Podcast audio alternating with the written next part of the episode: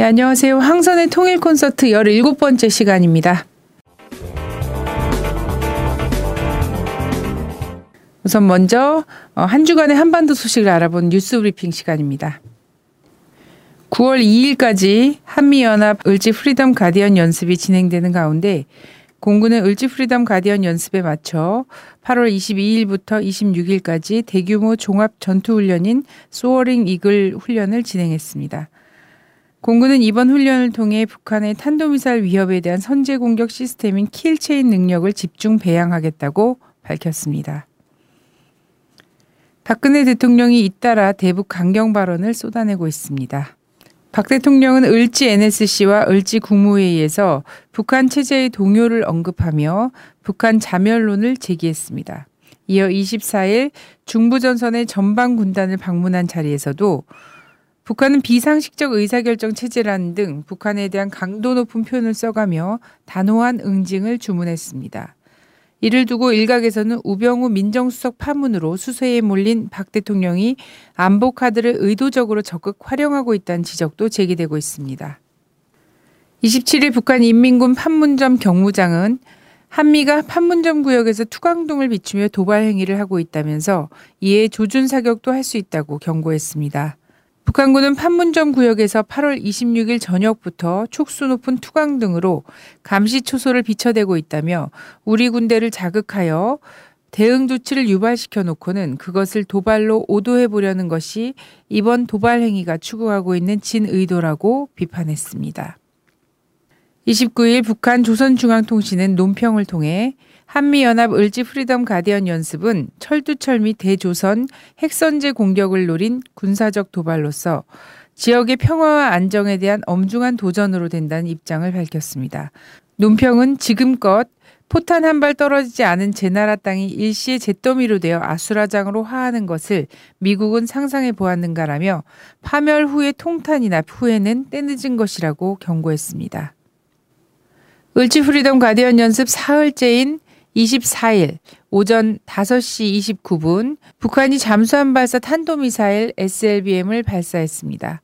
이번 탄도미사일은 500km 정도 날아가 일본 측 방공 식별 구역에 떨어졌습니다. 이는 최소 사거리 300km를 뛰어넘은 것이어서 성공으로 분석되고 있으며 김정은 국무위원장은 이번 발사가 성공 중의 성공이라고 선언했다고 합니다. 유엔 안보리가 26일 북한 탄도미사일 시험 발사를 규탄하는 언론 성명을 발표했습니다. 이번 성명은 24일 SLBM 발사뿐 아니라 8월 2일과 7월 18일의 탄도미사일과 7월 9일 SLBM 발사를 모두 포함한 것입니다. 안보리가 북한을 규탄하는 언론 성명을 채택한 것은 올해 들어 여덟 번째이며 성명에는 한반도의 긴장 완화를 위해 외교적 노력을 기울여야 한다는 내용도 담겼습니다.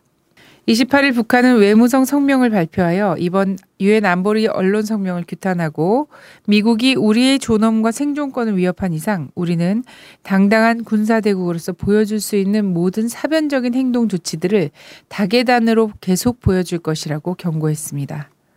29일 새누리당 정진석 원내대표는 북한의 SLBM을 근본적으로 봉쇄할 수 있는 특단의 대책을 검토해달라며 핵 추진 잠수함을 배치해야 한다고 주장했습니다. 이에 박근혜 대통령도 북한 SLBM 따른 실질적인 대비책 마련을 지시하면서 핵 잠수함 보유론에 더 힘이 실리는 것 아니냐는 관측이 나오고 있습니다.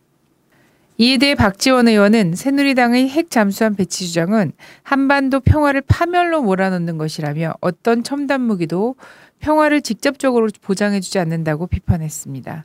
이어 박 의원은 남북 관계에 대해 눈에는 눈, 이에는 이라는 방법이 아닌 건설적 대안이 필요한 관계라는 것을 직시해야 한다고 지적했습니다. 지난 6월 북한이 대화 재개를 위해 현재 보유한 핵무기를 인정받고 더는 무기 개발을 하지 않는다는 조건을 내걸었다는 주장이 나왔습니다. 조시 로긴은 28일 워싱턴 포스트 기고문에서 6월 베이징에서 열린 동북아시아 협력 대화에 참석한 인사의 말을 인용해 최선희 북한 외무성 미국국 부국장이 현재의 핵무기를 포기하는 대화는 더는 하지 않겠지만 추가 무기 개발을 중단하는 협상은 타결까지 이를 수 있다며 대화 재개의 조건을 내놓았다고 밝혔습니다. 다음은 사드 배치 관련 소식입니다. 29일 국회 국방위원회 전체회의에서 국방부는 성주 지역 내 사드 배치 제3부지 가용성 검토 등에 대한 현안 보고를 진행했습니다. 이철희 의원은 대통령이 제3후보지를 불쑥 질렀다면서 국군 통수권자가 사전 시나리오나 충분한 절차 없이 혼란만 부추기고 있다며 정부를 비판했습니다. 사드 배치 철회를 요구하며 40여일째 투쟁을 이어가고 있는 성주군에서 사드 반대 인간띠 잇기 행사가 진행되었습니다. 27일 오후 6시 사드 철회 평화기원을 위한 평화의 인간띠 잇기 행사는 1차 사드 배치 예정지로 거론된 성주군 성산포대 입구에서 시작해 2시간 동안 진행되었으며 주민 3천여 명이 참가했습니다. 30일 새누리당은 의원총회를 열어 사드 배치 찬성을 당론으로 채택했습니다. 새누리당은 당론을 토론 없이 박수로 채택했으며 이에 따라 경북 성주 김천의 반새누리 분위기와 사드 반대 투쟁은 더욱 거세질 것으로 보입니다. 성주에서는 지난 26일 사드 배치에 반발하는 군민 1151명이 새누리당을 집단 탈당하기도 했습니다. 25일 중국 국방부 우첸 대변인은 미국의 사드 한국 배치는 지역 전략 균형을 파괴하고 미중, 한중 간 전략적 상호 신뢰를 파괴하는 것이라며 이는 이 지역에서 판도라의 상자를 여는 것이라고 밝혔습니다. 또한 우 대변인은 지난 17일 무장한 북한 군인들이 중국 국경을 넘어 중국군과 교전을 벌였다는 보도는 터무니없이 꾸며낸 것으로 완전히 조작된 것이라고 말했습니다. 정부가 30일 발표한 2017년도 예산안에 따르면 국방부분 예산은 올해 대비 4% 증가한 40조 3천억 원으로 국방비가 사상 처음으로 40조 원을 돌파했습니다. 2005년 노무현 정부 당시 국방비는 20조 8,226억 원이었습니다. 반면 남북관계 단절의 현실을 반영하듯 통일 부분 예산은 올해보다 16.2%가 삭감된 1조 2,811억 원으로 책정되었습니다. 네, 다음은 주목할 만한 뉴스 시간입니다. 사드 배치 발표에 의해서 핵 잠수함 도입설까지 지금 확산되고 있는 국면에서 한반도 핵 문제 해법과 관련한 칼럼이 발표되었습니다. 어, 통일연구원 연구위원을 지낸 김영윤 박사 가 오마이뉴스 칼럼에 낸 것인데요. 김영훈 박사는 한반도 핵 문제 해결에 접근하기 전에 우리가 반드시 인식해야 할 부분이 있다며 핵 문제 해결의 실질적인 주체가 바로 북한이라는 것과 체제 수호가 목적인 북한에게 경제적 인센티브 제공은 한계가 있을 수밖에 없다라는 것을 지적을 했습니다. 또한 김 박사는 핵 문제 해결은 두 단계로 접근해야 한다 하면서 첫 번째 단계에서는 어, 북한이 핵무기 사용을 하지 않도록 최선의 방안을 강구하고 둘째 단계에서는 북한으로 하여금 핵을 포기할 수 있는 환경을 조성해야 한다고 했는데요. 김 박사님은 실제 협상에서는 협상 중단 불가의 원칙, 상대 인정의 원칙, 협상 우호적 조치의 병행 원칙을 세우고 지켜야 한다라고 주장했습니다. 김 박사는 북한의 선제적 핵폐기 요구만이 존재하는 상황에서 협상은 이루어질 수 없다라고 하면서 북한에게 핵은 체제 문제이기 때문에 체제 안전이 담보되기 전에 핵을 포기하지 않을 것이다.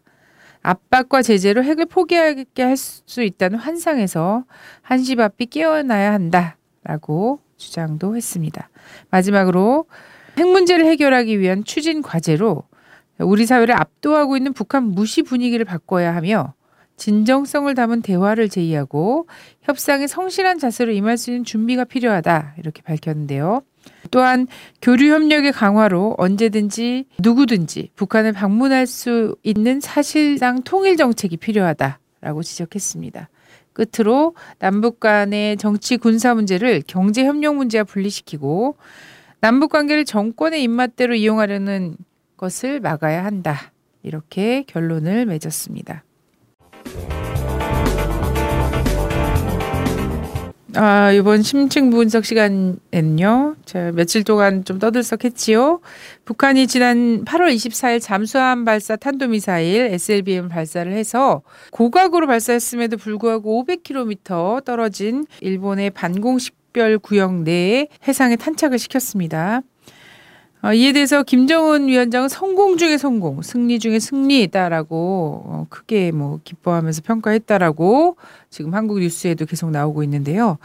예, 그리고 관련자들에게 노동당 중앙위원회, 중앙군사위원회, 인민군 최고사령관의 이름으로 특별감사를 주었다. 이런 보도도 있었습니다.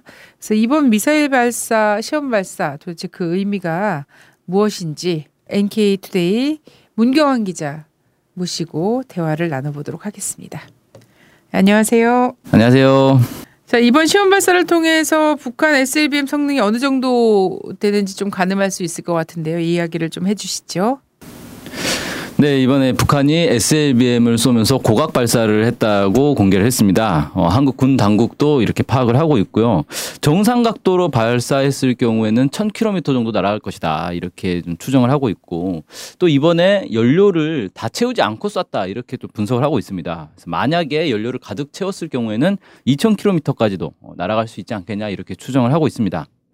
북한 미사일 전문가인 제프리 루이스 미들베리 국제대학원 겸임 교수는 로이터 통신과 인터뷰에서 이번 SLBM 발사에 대해 아마 성공적일 것이다 이렇게 얘기를 했고요. 고각 발사든 아니든 미사일은 제대로 작동한 것이다 이렇게 설명을 했습니다. 자 이번 SLBM 시험 발사 성공으로 해서 한국에 내년에 배치하겠다 이렇게 얘기했던 사드 이게 무용지물이 되는 거 아닌가 이런 어, 주장들도 나오고 있지 않습니까? 사드 레이더는 범위가 120도로 고정이 돼 있습니다. 그러니까 북쪽으로 120도, 동쪽으로 120도 이렇게 고를 수는 있겠지만 기본적으로 사드가 북한을 대상으로 북한의 미사일을 관측하기 위해서 음, 설치되는 것이기 때문에 당연히 북쪽을 향해서 있을 건데 이 SLBM은 잠수함이 싣고 다니는 것이기 때문에 북한이 잠수함에 SLBM을 싣고 동해나 남해 서해 이런 곳으로 가서 미사일을 발사한다면 사드 레이더에는 잡히지 않게 되겠죠. 그래서 사드가 어, 무용지물이 된다 이런 분석들이 나오고 있고요. 극단적으로는 이렇게 얘기할 수 있죠. 사드를 세 대 배치를 하자 그럼 그래서 레이더를 360도 다 가동할 수 있지 않느냐 이렇게 한다고 해도 이 저각으로 그러니까 낮은 각도로 쏘게 됐을 경우에 레이더에 쉽게 포착이 안 되는 그런 문제들도 있고 그래서 어렵지 않겠냐 포착이 어렵지 않겠냐 이렇게 이제 주장하는 분들도 있습니다. 어쨌든 이 사드는 기본적으로 한 대가 들어오는 거고 북쪽을 향하고 있기 때문에 음, 다른 음, 북한 영토가 아닌 다른 곳에서 발사하는 미사일에 대해서는 사실상 속수무책이다 이렇게 보는 게 맞을 것 같습니다. 네, 북의 SLBM 발사가 이번 처음이 아니죠. 북한이 처음으로 SLBM 시험을 한 게 작년 5월 8일이었죠. 물속에서 발사해서 바다 위로 또 올라서 점화를 하는 어, 거기까지 실험을 했습니다. 그래서 이걸 cold launching이라고 하는데 cold launching이 제대로 되는지까지 시험을 했었고요. 그 후에 2016년 4월 23일 날 점화 후에 비행하는 것까지 어, 시험을 마쳤습니다. 이때 약 30km 비행했다 이렇게 추정을 하고 있죠. 이번에 발사는 고각 발사를 해서 500km를 비행했기 때문에 사실상 SLBM의 전체 시험을 한 게 아닌가 이렇게 볼 수가 있겠고 북한에서 공개한 건 콜드런칭의 안정성, 로켓 단 분리, 대기권 재진입, 명중 정확성 이런 것들을 모두 시험했다 이렇게 얘기를 하고 있습니다. 그래서 지금 이제 북한의 SLBM 수준은 실전 배치 직전 단계까지 왔다. 뭐 이렇게도 볼 수 있을 것 같습니다. 그러면은 원래 2015년에 첫 시험 발사를 한 다음에 당국에서 얘기한 거는 실전 배치 한 5, 6년 정도 걸린다라고 얘기를 했었고요. 어, 그리고 뭐 본인들이 얘기한 것 좀 더 점점 줄어들고 있긴 한데요. 2016년 올해죠. 올해 4월 달에 발사했을 때는 그다음에 국방부 대변인 실전 배치 이제 3, 4년 정도 걸릴 것으로 예상이 된다. 이렇게 어, 발표를 했었는데요. 개발 속도가 이렇게 되면 어, 예상보다 더 많이 빨라지는 거 아닌가 이런 생각이 드는데요. 네. 8월 25일자 노동신문은 지난해 5월 전략 잠수함 탄도탄의 수중 사출 시험을 성공시키고 불과 1년도 못 되는 기간에 비행 시험 단계에 진입하는 빠른 개발 속도를 과시한 데 이어 오늘 또다시 보다 높은 단계의 탄도탄 수중 시험 발사에 성공했다고 평가를 했습니다. 이에 따라 문근식 국방과학연구소 전문위원 겸 국방안보포럼 대외 협력국장은 연내 SLBM 실전 배치도 가능할 것이다 이렇게 분석을 했고요. 어, 실제로 미국에서도 2년 정도 안에 어, 실전 배치가 가능할 거다 이렇게도 분석하는 연구원들도 있습니다. 어쨌든 한국 군 당국이 지난해와 올 초에 4, 5년, 뭐 5, 6년 이렇게 걸릴 것이다 이렇게 분석했던 것들이 모두 틀렸다. 생각보다 북한의 SLBM 실전 배치 시기가 상당히 빠를 수 있다. 이렇게 보는 게 맞을 것 같습니다. 어, 이번 시험 발사 사진을 보면서 미사일 끝부분 갖고선 좀 논란이 있었는데요. 언론에서도 이게 좀 낡은 것이다. 뭐 구소련이 사용한 그리드핀이다라고 하면서 낡은 기술이다 이렇게 깎아내리는 어, 주장들이 있었는데요. 어떤가요? 네, 이 그리드핀이 약간 논란이 되기도 했는데요. 이 그리드핀이 구소련의 미사일에서 사용된 기술이다. 어, 이건 맞습니다. 그런데 어, 과거에만 사용되고 지금은 사용되지 않는가라고 했을 때는 그것도 아닙니다. 이 그리드핀을 사용하는 목적은 원래 미사일에는 날개가 달려서 그 날개를 통해서 이 공기 중을 비행할 때 비행 안정성을 갖추는 게 목적인데 이 날개가 있으면 미사일을 보관하고 또 발사관에 놓고 하는 게 상당히 불편합니다. 이 날개를 접을 수가 없기 때문에 그래서 이 날개를 접는 방식의 그런 날개들도 많이 개발이 되고는 있는데 가장 유용하게 쓸 수 있는 게 이제 그리드핀이다 이렇게 알려져 있습니다. 이 그리드핀은 동체에 딱 붙여서 어, 발사를 한 다음에 발사 직후에 이걸 펴면 되기 때문에 상당히 유용하다 이렇게 볼 수 있고요. 이게 과연 그러면 이제 과거에만 사용하던 기술이냐? 최근에 미국의 상용 우주 기업이 있습니다. SpaceX라는 기업인데 여기서 이제 발사하는 주력 로켓 중에 하나가 Falcon 9라는 로켓이 있습니다. 여기 동체에도 어, 사용되고 있는 게 사진으로 확인이 됐습니다. 그러니까 어, 구소련에서만 사용한 게 아니라 미국에서도 사용하고 지금 러시아의 미사일들에도 어, 이게 적용된 미사일들이 있습니다. 그래서 이게 뭐 낡은 기술이다, 뭐 오래된 기술이다 이렇게 볼 수는 없을 것 같고요. 음, 상황에 따라서는 유용하게 쓸 수 있는 기술이다 이렇게 보는 게 맞을 것 같고 북한이 지난 6월 22일에 발사한 화성 10호에도 어, 그리드 핀이 부착되어 있었죠. 자, SLBM 어, 성능을 두고선 말이 많습니다. 말이 많다 보니까 이런 주장도 있네요. SLBM 포착하려면 잠수함을 찾아야 된다. 근데 북한이 SLBM을 발사한 잠수함이 어, 디젤 잠수함이라서 소음이 크고 어, 따라서 쉽게 탐지할 수 있다 이런 주장이 있는데요. 잠수함도 자동차랑 비슷한가 봅니다. 네, 흔히 잘못 알려진 상식 중에 하나입니다. 디젤 잠수함은 디젤 엔진을 가동하니까 소리가 시끄럽지 않겠느냐. 뭐 이렇게 생각을 하는데 디젤 잠수함은 실제 이 스크류를 돌리는 건 전기 모터입니다. 디젤 엔진은 이 전기 모터를 충전하기 위해서 충전지에 충전하기 위해서 사용하는 것이고요. 그래서 실제로는 물 밖으로 나와서 디젤 엔진을 가동해서 충전지를 충전한 다음에 물 속으로 들어가서 이 전기 모터를 이용해서 어, 앞으로 나아가는 방식이죠. 그래서 실제로는 어, 오히려 핵잠수함보다 더 조용하다 이렇게 알려져 있습니다. 핵잠수함 같은 경우는 이 잠수함 안에 경수로가 있어서 이 경수로는 가동을 껐다 켰다 할 수가 없습니다. 한번 가동하면 이 핵 연료가 계속해서 핵 분열 반응을 일으키기 때문에 계속해서 가동을 해야 됩니다. 그러니까 24시간 계속해서 발전기가 가동을 하고 있기 때문에 오히려 핵잠수함이 소음이 더 크다 이렇게 좀 알려져 있고요. 요즘 나오는 핵잠수함들은 이 소음을 줄이기 위해서 핵잠수함 워낙 등치가 크기 때문에 소음을 줄이는 기술들을 많이 이용하고 있지만 어쨌든 핵잠수함은 100% 24시간 중에서 일부 시간이라도 소음을 완전히 차단하는 건 불가능합니다. 계속해서 소음은 나오게 돼 있고요. 다만 디젤 잠수함 같은 경우는 급한 경우에 아예 엔진을 꺼버리면 완전 100% 무음 상태로도 어, 가능하다 이런 게 있기 때문에 오히려 디젤 잠수함이 소음 면에서는 더 효율성이 있다 이렇게도 볼 수가 있습니다. 또 핵잠수함, 이 핵잠수함은 어떤 장점이 있을까요? 네. 물론 디젤 잠수함도 약점이 많습니다. 일단 산소 공급을 위해서 주기적으로 어, 물 밖으로 나가야 되는 문제가 있고요. 또 디젤 엔진을 사용하기 때문에 디젤유를 무진장 싣고 다닐 수는 없습니다. 그래서 이 디젤유를 공급받기 위해서 계속 이 항구로 왔다 갔다 해야 되는 문제가 있고 멀리 대양으로 나가기는 힘들죠. 음. 게다가 SLBM을 여러 개를 싣기 위해서는 잠수함 크기가 커져야 되는데 잠수함 크기가 커지면 디젤 잠수함의 경우는 출력에 한계가 있기 때문에 속도도 크게 낼 수가 없고 이런 문제가 있습니다. 그래서 SLBM을 제대로 운영하려면 아무래도 핵잠수함이 있는 게 맞다 이렇게 볼 수 있죠. 핵잠수함은 경수로 가동을 통해서 동력을 얻기 때문에 어, 농축 우라늄을 사용을 하는데 이 농축 우라늄을 한번 충전을 하면 짧게는 6년에서 길게는 30년까지도 연료 보충 없이 계속해서 가동을 할 수 있는 아주 큰 장점이 있습니다. 그러니까 장거리 항해에 매우 유용하겠죠. 그 다음에 경수로에서 나오는 전기가 상당히 많기 때문에 이 전기를 이용하면 모터를 계속 돌려가지고 속도도 상당히 빠르게 낼 수 있고 디젤 잠수함보다 속도는 더 빠를 수가 있습니다. 그리고 식수와 산소 문제도 다 해결할 수 있습니다. 그러니까 바닷물을 끌어들여서 이걸 전기 분해하면 산소도 나오고 그다음에 담수화 장치를 가동을 해서 식수도 만들 수 있고 그래서 장기간 물 속에 있을 수 있죠. 뭐 이론상으로는 뭐 몇 년씩도 물 속에는 있을 수 있는데 다만 승무원의 정신 건강에 문제가 있습니다.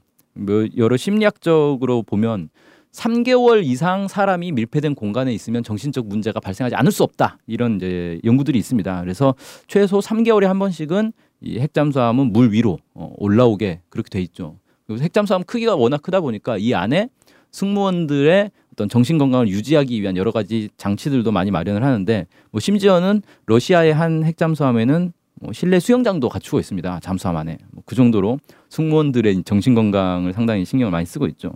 어쨌든 이 상당히 오랜 기간 물 속에 들어가 있을 수가 있기 때문에 SLBM을 운용하는 나라라면 당연히 핵잠수함을 어, 사용하게 되겠고 북한도 당연히 핵 잠수함을 목표로 하고 있을 것이다 이렇게 추정할 수 있습니다. 자, 정치권 일각에서는 우리가 핵잠수함을 놔야 된다, 뭐 이런 얘기도 도입해야 한다, 이런 얘기도 있는데, 북한은 핵잠수함을 개발할 기술이 있을까요? 네, 양욱 국방안보포럼 연구위원이 2015년 2월 13일 뉴데일리와 인터뷰에서 북한의 핵잠수함 개발 가능성이 높다 이렇게 평가를 했었고요.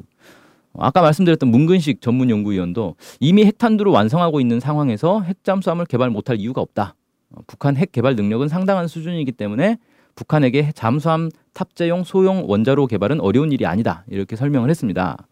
일본의 조선신보도 최근에 8월 25일이었죠. 보도를 통해서 북한의 SLBM 시험 발사가 전해진 이래 국제사회에서는 북한이 배수량이 큰 핵잠수함의 보유에 나선다는 주장이 제기돼 왔다 이렇게 설명하면서 김정은 위원장이 SLBM 개발뿐 아니라 우리식의 위력한 전략 잠수함의 건조도 직접 틀어주고 있다 이렇게 밝혀서 핵 잠수함을 건조하고 있다라는 걸 부인하지 않았습니다. 그래서 보면 북한이 90년대부터 이미 어, 핵잠수함 개발에 나서고 있다 이런 정보들도 간간히 들려오고 있는 상황이기 때문에 북한이 이미 핵 잠수함을 개발했을 가능성 그리고 어, 현재 개발을 중인 가능성 이런 것들 충분히 볼 수가 있고 어, 아까 말씀드린 뉴데일리 같은 경우는 북한이 세 척의 핵 잠수함을 건조 중이다 뭐 이렇게 분석을 하기도 했습니다.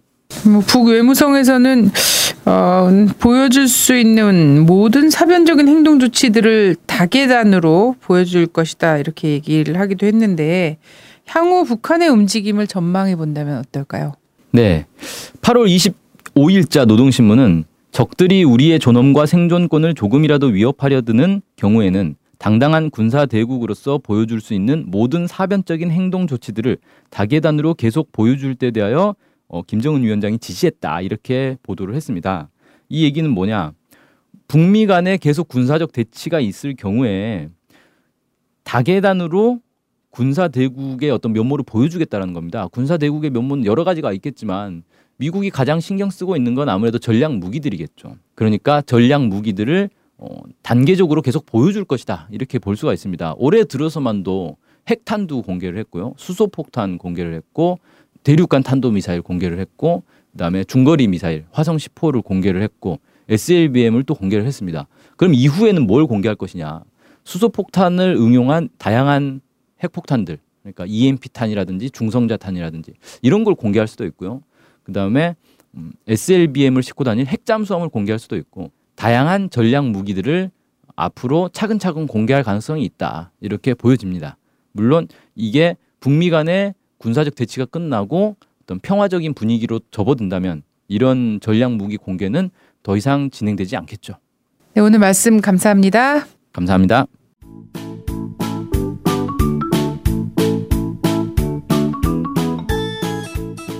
테러 방지법 통과 이후에 당신의 소중한 디지털 데이터를 지켜줄 수 있는 책입니다. 김인성의 완벽한 데이터 관리.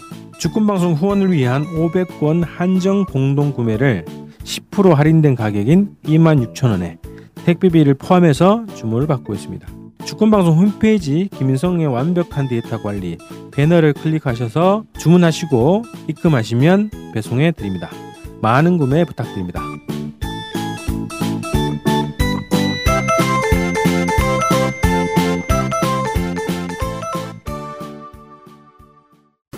네, 이번 시간은 북한을 새로 보기로 통일을 준비하는 시간입니다. 북새통인데요. 자, 저도 진행하면서 너무 흥미진진한 시간이 아닐 수 없네요. 오늘은 또 어떤 내용일까요? NK투데이의 이동훈 기자님 모셨습니다. 안녕하세요. 네, 안녕하세요. 네, 오늘은 최근에 화제가 되고 있죠. 북한에서 과학기술 전당이라든지 또는 과학자를 위한 건물을 짓는다든지 이런 것들을 통해서 북한의 과학기술 정책이 어떤 것들이 있는 건지를 좀 살펴보도록 하겠습니다. 네. 어, 저도 좀 관심 있었어요. 이게 네. 보니까 북이 요즘 그 과학기술 전당 사진을 네. 많이 내돌리더라고요. 아. 한국의 언론이나 이런 데서도 많이 나왔던 것 같은데 네, 네. 어, 기존에 보여준 모습이랑 상당히 좀 많이 달랐어요. 일단 그러면 과학기술 전당 이게 네. 뭐야 우리 과천에 있는 과학관 같은 곳일까요? 어, 비교하자면 뭐 그런 것과 비슷하다고 할 수 있을 것 같은데요. 네. 과학기술과 관련해서 모든 정보를 다 담은 곳이다 이렇게 이야기를 하면 될 것 같습니다. 일단 북한이 과학기술 전당을 만든 게 2015년 10월 28일 평양 쑥섬에 이 과학기술 전당을 세웠었는데요. 건물 모양이 원자 모형으로 이루어져 있습니다. 가운데 이제 핵이 있고 원자가 핵 주위를 도는 모습을 이제 형상을 한 거죠.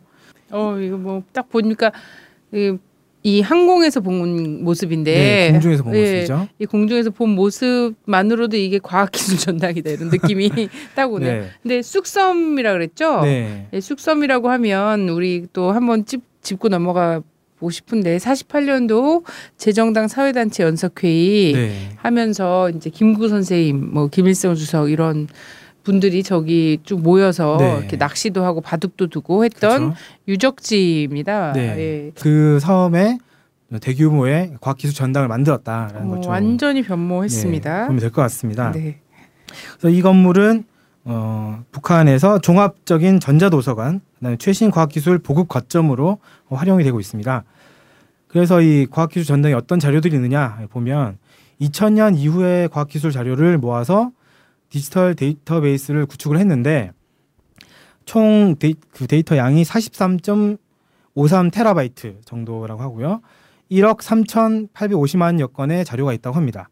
어, 이 중에서 한글로 된 자료는 158만 건, 약 3.15 테라바이트 정도가 있고 외국 자료는 1억 3,692만 건, 어, 40.38 테라바이트 정도라고 합니다.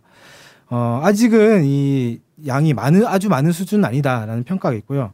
근데 일단 첫 구축에서 그 정도를 만들어 놨으니까 향후에 더 많은 자료들이 구축이 되지 않을까라는 예상을 해볼 수 있을 것 같습니다. 지난번에 저희 이제 통일 콘서트에 네, 강호재 박사님이 나오셔갖고 네. 북의 북한 과학사 전문이시잖아요. 네, 네, 이 과학기술 전당 얘기를 막 해주셨거든요. 네. 그래서 그때 그때 하신 말씀 중에 그런 얘기가 있었습니다. 인민대학습당이 원래 음. 평양에 크게 있는데 네. 거기에 이제 국립도서관 역할을 해왔잖아요. 근데 인민대학습당에서 그 자료들을 약간 전산화하고 음.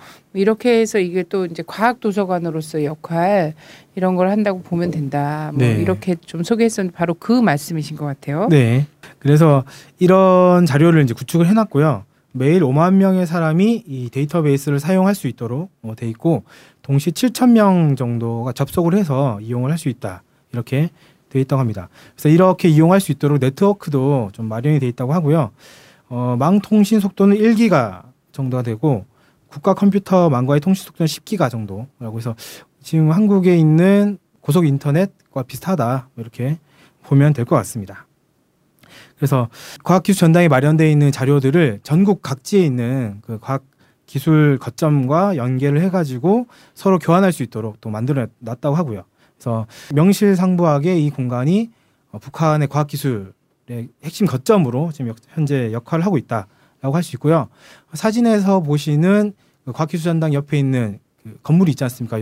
저 좀 높이 서 있는 네, 높이 서 있는 예. 건물. 예, 여기는 그 과학자와 연구자들이 들어가 쉴 수 있는 공간이라고 합니다. 약 500명 정도가 묵을 수 있는 23층 규모의 과학자 숙소라고 합니다. 그러니까 과학자들이 여기서 묵으면서 과학기술 전당에 가서 또 자료를 통해서 연구도 하고 어, 쉴 때는 이 숙소에 가서 쉬고 이런 식으로 어, 운영을 하는 것 같습니다. 아 그러면 이제 전국에서 과학자들이 뭐 세미나를 한다 이러면 네. 저런 데를 이용할 수 있겠고 이후에 제가 이제 관심 갖고 있는 건 남북에 만약에 음. 과학자들이 만나서 남북 과학자 모임이라든지 세미나 이런 것들을 한다고 하면 바로 저 숙소에 가서 네. 남쪽의 과학자들이 묵으면 되는 거네요. 그렇죠. 네. 실제로 지금 북한에서 과학과 관련한 행사를 하면은 현재 과학기술 전당에서 많이 치르고 있습니다. 그래서 음. 최근에도 과학기술 전당에서 과학 관련한 행사들을 좀 진행을 했던 것이 확인되고 있습니다. 네. 그러면 이제 과학기술 전당 안으로 들어가 보도록 하겠습니다. 여기는 어, 과학기술 전당으로 들어간 입구의 모습을 보여주는 거고요. 이 어린이들이 견학을 왔네요. 네, 견학을 오는 모습이죠. 입구의 모습 봤으니까 실제 들어가 보죠. 여기 들어가면 딱 보이는 모습인데요. 어, 이 사진은 올해 5월에 찍은 사진인데 아이들이 들어와서 참관하고 있는 모습인 것 같습니다.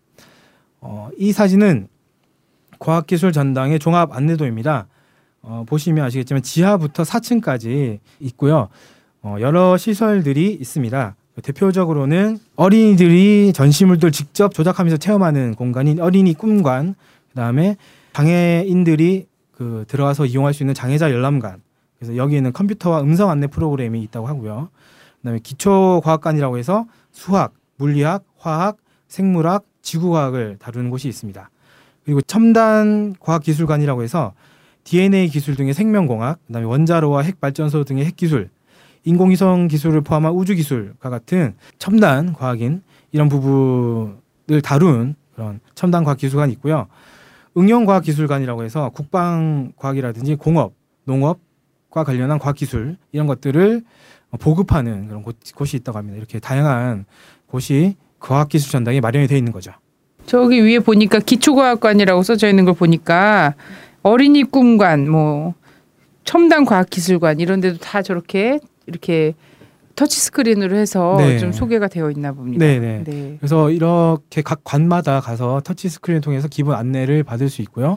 이런 것들 통해서 더 효율적으로 이용을 할 수 있을 것 같습니다. 예, 저는 어린이 꿈관하고 장애자 열람실, 장애자 열람실이 또 한국 사회에서는 굉장히 어, 충격적으로 받아들일 수 있는 부분이 알 수 없습니다. 네. 어, 이 장애자 열람실 관련해서는 대북 지원 단체인 푸르나무라는 곳에서 네, 네. 거기 대표님이 직접 저기를 참관을 하셨거든요. 아, 네. 그 그분은 이제 재미동포신데 참관을 하셔가지고 직접 돌아보시다가 장애자 열람관을 보시고 사진을 찍어서 국내에 알려주기도 하셨습니다. 네, 네. 예, 지금 보시는 사진은 4층에 있는 전자 열람실인데 중간에 보시면 문제의 은하 3호가 네. 있네요. 네.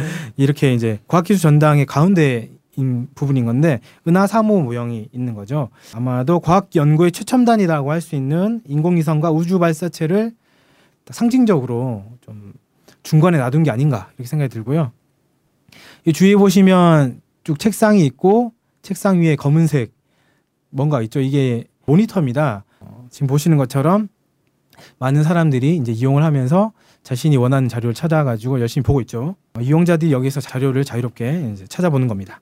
아이들 같은 경우에는 만화를 보는데 뭐 뽀로로 같은 게 좀 띄어져 있었으면 더 혹할 뻔했는데 그죠? 네. 근데 그거는 통일이 되면 더 자유롭게 있지 않을까 싶고요. 네, 이곳은 정확하게 어떤 것이다라고 설명은 제가 본 적이 없어가지고 정확하게 모르겠는데요. 저 둥그런 구슬 모양에서 계속 영상이라든지 안내 자료가 상영이 됩니다. 그래서 이 사진 말고 다른 사진을 보시면 또 다른 영상이 띄워져 있는 걸 보실 수가 있는데요. 이 굴을 통해서 여러 가지 정보를 전달하고 있는 것으로 보입니다. 매직쇼 관이 아닙니까? 네. 그래서 음. 뭐 저기 저기 의자라든지 이런 곳에 앉아서 자유롭게 네네. 저 영상을 이제 보는 거겠죠. 네. 네. 그리고 보시는 것처럼 아이들이 즐길 수 있는 컴퓨터 게임장도 만들어져 있습니다. 예, 보니까 동작을 인식해서 하는 게임이죠. 배드민턴을 치는 모습으로 보이는데요. 닌텐도 위라고 하나요? 그거랑 좀 흡사하게 보입니다. 동작을 인식해서 하는 게임이죠. 네. 이렇게 과학기술 전당을 이제 살펴봤는데요. 과학기술 전당의 1층과 2층은 청소년들이 주로 찾는 곳이라면 대학생 이상 전문 연구원들은 3층과 4층에 주로 간다고 합니다. 네. 그럼 저도 가게 되면 1층과 2층을 과학기술이 네. 그 수준이니까 어, 제가 최근에 이 과학기술 전당 관련해서 좀 이걸 화면을 본게 유튜브에서 네.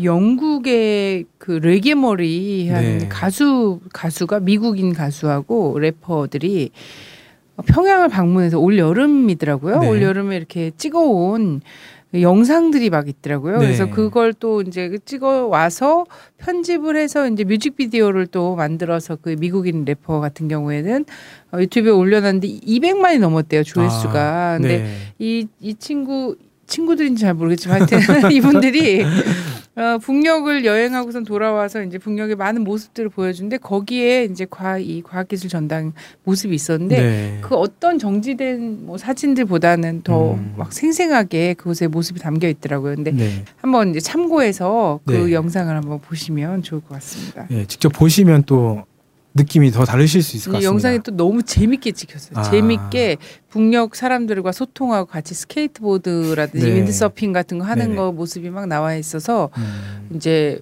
그 기존 언론들에는 북의 선전 선동에 놀아났다고 하는 비평을 많이 받았다고 하더라고요. 네. 어쨌든 반응들이 좀 약간 극과 극으로 갈려, 음. 갈리는 것 같아요. 근데 굉장히 호감, 호기심 이런 것들이 많이 좀 묻어나는 영상이었던 네. 것 같아요. 네, 그럼 다음 사진으로 넘어가 보겠습니다. 북한이 과학기술을 강조하면서 신경을 쓰는 부분이 있는데요. 바로 원격 교육 부- 부분입니다. 어, 우리말로 치면 인터넷 강의라고 할 수 있을 것 같은데요. 북한은 과학기술 보급을 위- 위해서 각 회사나 기업소에 원격 교육 시설을 점차 늘려나가고 있습니다. 어, 사진 보시는 것처럼 기업이나 대학마다 이렇게 원격 교육실을 만들어서 사람들이 원격 교육을 통해서 지식을 얻도록 하고 있는 거죠. 제가 네. 90년대 갔을 때도 주로 저런 교육은 이제 인민대학습당을 찾아가서 음, 하거나 네. 이런 것들이 강의실이나 이런 것들이 많이 되어 있었어요. 아니면 그 찾아가서 이제 CD로 음. 그 녹음돼 있는 강의를 다시 듣거나 반복해서 듣거나 이런 것들이 있었는데 이제 좀 보급이 네. 되고 펼쳐지는 네. 단계인 것 같습니다. 그래서 최근에는 이런 그 원격 교육 관련해서 내실 있는 교육을 위해서 원격 강의 프로그램도 개발 많이 하고 있습니다. 지난해 12월 달에는 김책공업종합대학의 원격 강의만 1,700여 개의 1만 명이 육박한 학생들이 듣고 있다. 그러니까 1,700여 개의 강의가 있고 1만 명이 넘는 학생들이 듣고 있다라는 좀 보도가 있었고요. 그러니까 지금은 더 많은 사람들이 이제 보고 공부를 하고 있겠죠. 어, 사진 보시면 아시겠지만 이 프로그램을 개발해서 아 이거 너무 재밌었어요. 네 이번 강의 시간은 90분인데 동문은 71.5분부터 강의를 받는 척하면서 컴퓨터로 다른 작업을 하였습니다. 네 어떻게 하면 저렇게 하는지 저는 잘 강의에 모르겠습니다만 강의에 집중하여야 하겠습니다. 네. 하고 확인 누르게 되어 있네요. 어떻게 저렇게 프로그램을 했는지 모르겠지만 원격 교육을 할때 네. 어, 집중하라라는 뭐 이런 어, 프로그램도 만든 것 굉장히 같아요. 한국의 국정원이 되게 탐내할 만한 그 지금 동문은 음, 불온적인 댓글을 썼습니다. 지워주셔야 하겠습니다. 네. 아니 에, 90분인데 71.5분부터 강의를 받는 척하면서 컴퓨터로 다른 작업했으면 집중력은 꽤 발휘가 된 건데 되게 날카롭게 끝부분에 약간 네. 방심한 모양인데요. 어, 참. 성인들의 집중력이 네, 예, 네. 60분에서 90분 사이 뭐 정도니까 정상적인 분이라고 할 수 있겠죠. 예. 그리고 또 신경 쓰는 부분이 과학자들이 살고 있는 살림집을 좋게 마련하는 것도 이제 있습니다. 네 여기 은하 과학자 거리인가요? 네. 네. 네, 지금 보시는 거는 은하 과학자 거리인데요. 2013년 9월에 준공이 된 곳입니다. 처녀 세대가 입주를 할 아파트 21개 동이 만들어졌다고 하고요. 여기 학교라든지 편의시설, 다양한 재반 시설들도 갖춰졌다고 합니다. 그리고 그 보신 곳은 위성과학자 거리인데요. 위성과학자 거리의 규모는 정확하게 밝혀지지 않았습니다. 하지만 이곳 역시 과학자들이 마음 놓고 연구 활동을 할 수 있도록 보장해 주는 곳이다. 이렇게 이야기를 할 수 있을 것 같고요. 어, 지금 보시는 거는 마- 많은 분들이 보셨을 것 같은데요. 어, 2015년 완공된 미래과학자 거리입니다.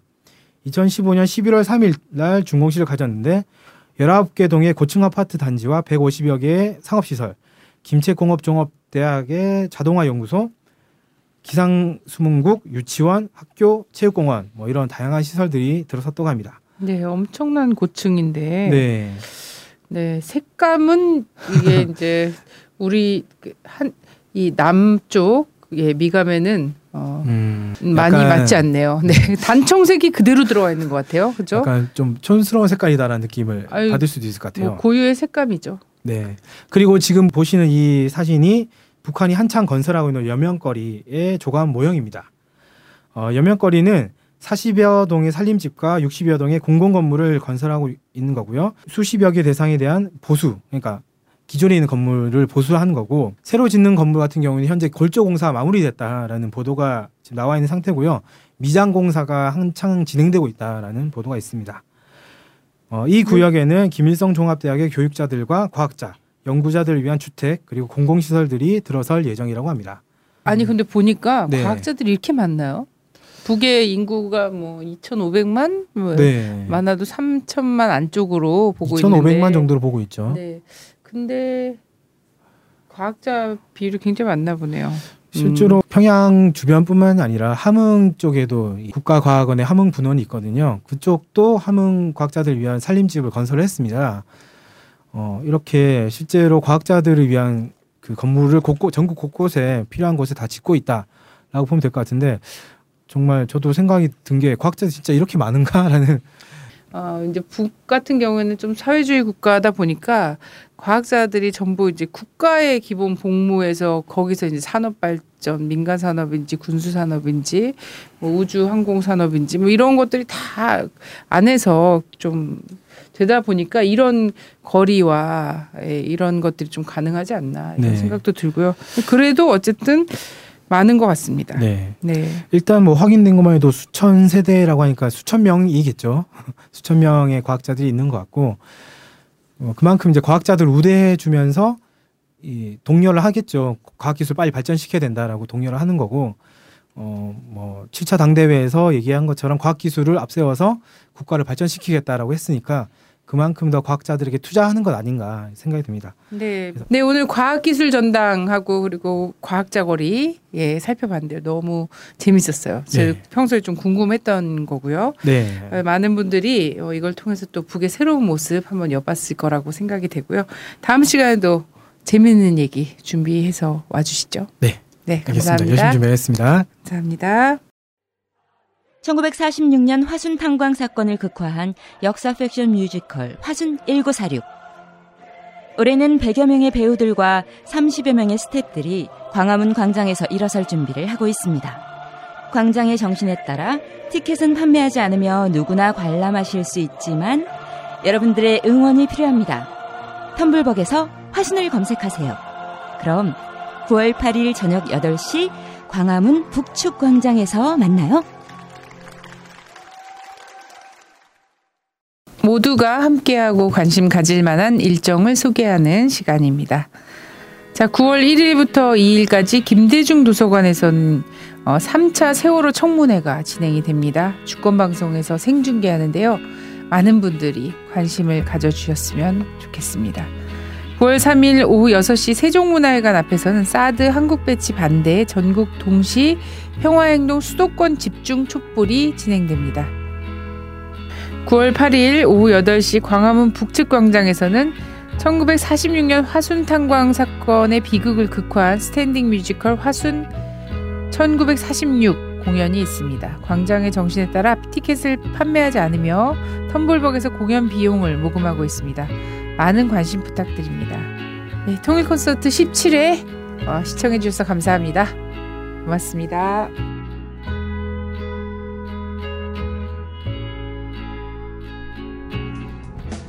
주권 방송이 민중의 눈과 귀를 멀게 하는 공중파와 종편, 신문들에 맞서 진보 언론의 사명을 다할 수 있는 힘은 애청자분들의 적극적인 참여에 있습니다. 주권 방송을 후원해 주십시오. 홈페이지 www.615tv.net에서 민들레 홀씨 정기 후원인이 되어 주시거나 우리은행 1005-501 779-765 주식회사 주권방송으로 직접 후원을 해주셔도 좋습니다. 저희 주권방송은 평화 번영과 민주 회복을 위한 진보 언론의 사명을 성실히 수행할 것입니다. 주권방송과 함께해 주시기 바랍니다.